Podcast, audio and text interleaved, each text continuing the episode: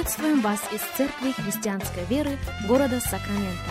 Мы молимся о том, чтобы последующие 15 минут послужили вашему назиданию и духовному утверждению.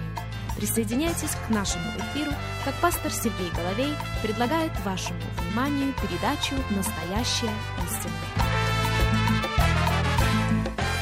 Здравствуйте, уважаемые радиослушатели, меня зовут Сергей Головей. Мы приходим к вам из Церкви Христианской Веры. Огромнейшая благодарность всем и каждому за то, что вы присоединяетесь к нам. Для нас действительно большая честь встретиться с вами в такого порядка формате и начать на этой неделе новую серию радиопрограмм, которую я назвал «Настоящее служение Иисуса». Послание евреям, 8 глава, наш базовый текст. Послание евреям, 8 глава, и мы прочитаем первых шесть стихов. Но сразу хотелось бы оговориться в следующем. Говоря о настоящем служении Иисуса, мы не говорим о подлинности, мы говорим о времени. В каком служении Христос пребывает прямо сейчас – Итак, послание евреям, 8 глава, и с первого стиха автор говорит так. «Главное же о том, о чем говорим, есть следующее. Мы имеем такого первосвященника, который воссел одесную престола величия на небесах, и есть священнодействователь святилища Искинии истинной, которую воздвиг Господь, а не человек. Всякий первосвященник поставляется для приношения даров и жертв, а потому нужно было, чтобы и сей также имел что принести. Если бы он оставался на земле, то не был бы и священником, потому что здесь такие священники, которые по закону приносят дары, которые служат образу и тени небесного, как сказано было Моисею, когда он приступал к совершению скинии. Смотри, сказано, сделай все по образу, показанному тебе на горе. Но сей первосвященник получил служение тем превосходнейшее – чем лучшего он ходатай завета, который утвержден на лучших обетованиях. Прислушайтесь к шестому стиху еще раз. Евреям, 8 глава, 6 стих. «Но сей первосвященник, речь идет о Христе, получил служение тем превосходнейшее, чем лучшего он ходатай завета, который утвержден на лучших обетованиях. Итак, с чего же мы начнем? Мы начнем, пожалуй, с очень простой мысли. На Голговской горе, почти две тысячи лет тому назад, Иисус совершил свою миссию. Миссию искупления человеческого рода. Если бы он ее не совершил, если бы она была незаконченной, то он не имел бы морального права воссесть одесную Отца на престоле. Ведь же престол и место на престоле принадлежат победителям. Помните разговоры Иисуса с Лаодикийской церковью? Откровение, 3 глава, 21 стих мы читаем «Побеждающему дам сей со мною на престоле моем, как и я победил и сел с отцом моим на престоле его». Кто говорит здесь? Христос, обращающийся к церкви. И он утверждает, что побеждающему дам сесть со мною на престоле моем, как и я победил. Как победил я, так может победить и каждый мой последователь. Как я сел с отцом моим на престоле его, так победившие займут место на моем престоле. Кстати, к мысли о том, что Христос победил и как победитель занял место по правую руку Отца, автор послания к евреям возвращается опять и опять. К примеру, евреям 10 глава в 12 стихе мы читаем так. «Он же, принесший одну жертву за грехи, навсегда восел одесную Бога». Еще раз.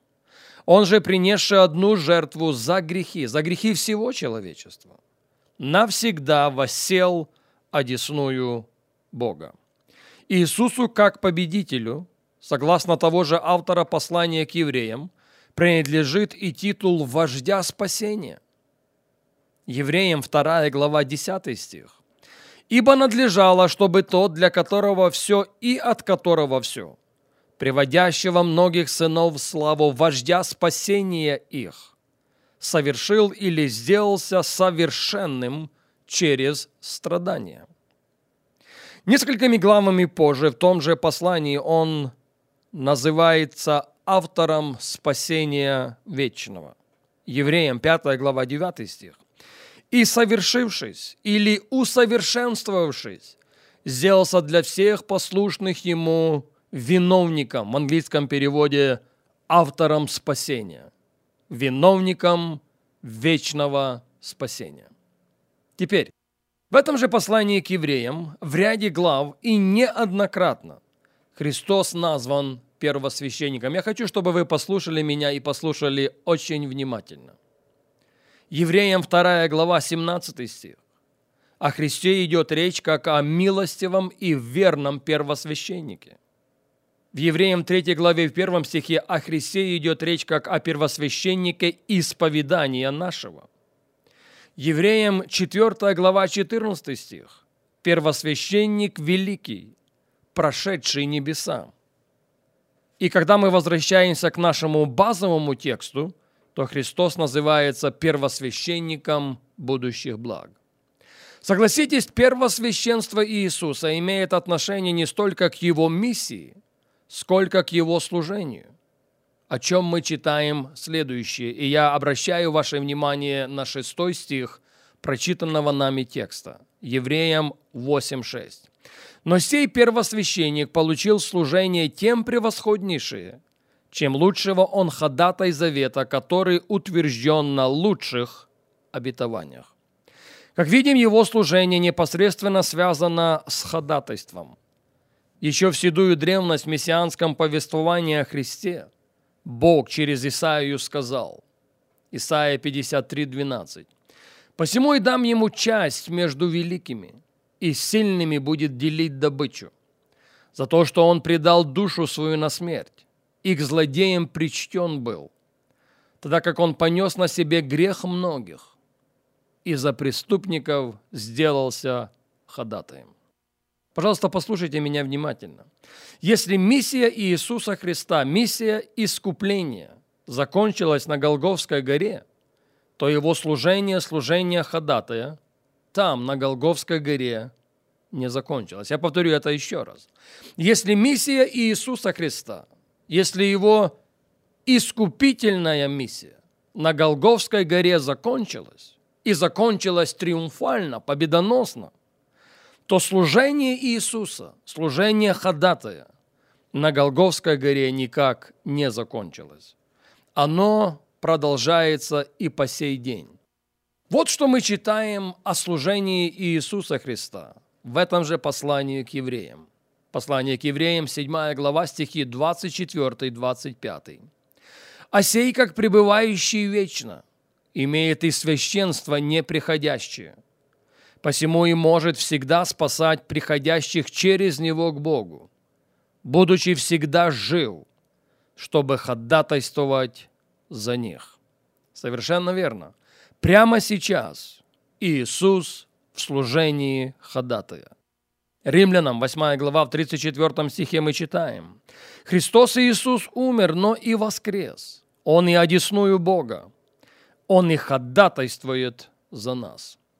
Уместно задать вопрос, если Иисус молится, если Иисус ходатайствует, если Иисус ходатайствует за нас, если Иисус ходатайствует за нас прямо сейчас, прямо в эту минуту, то о чем Он молится? Как выглядит Его молитвенный лист?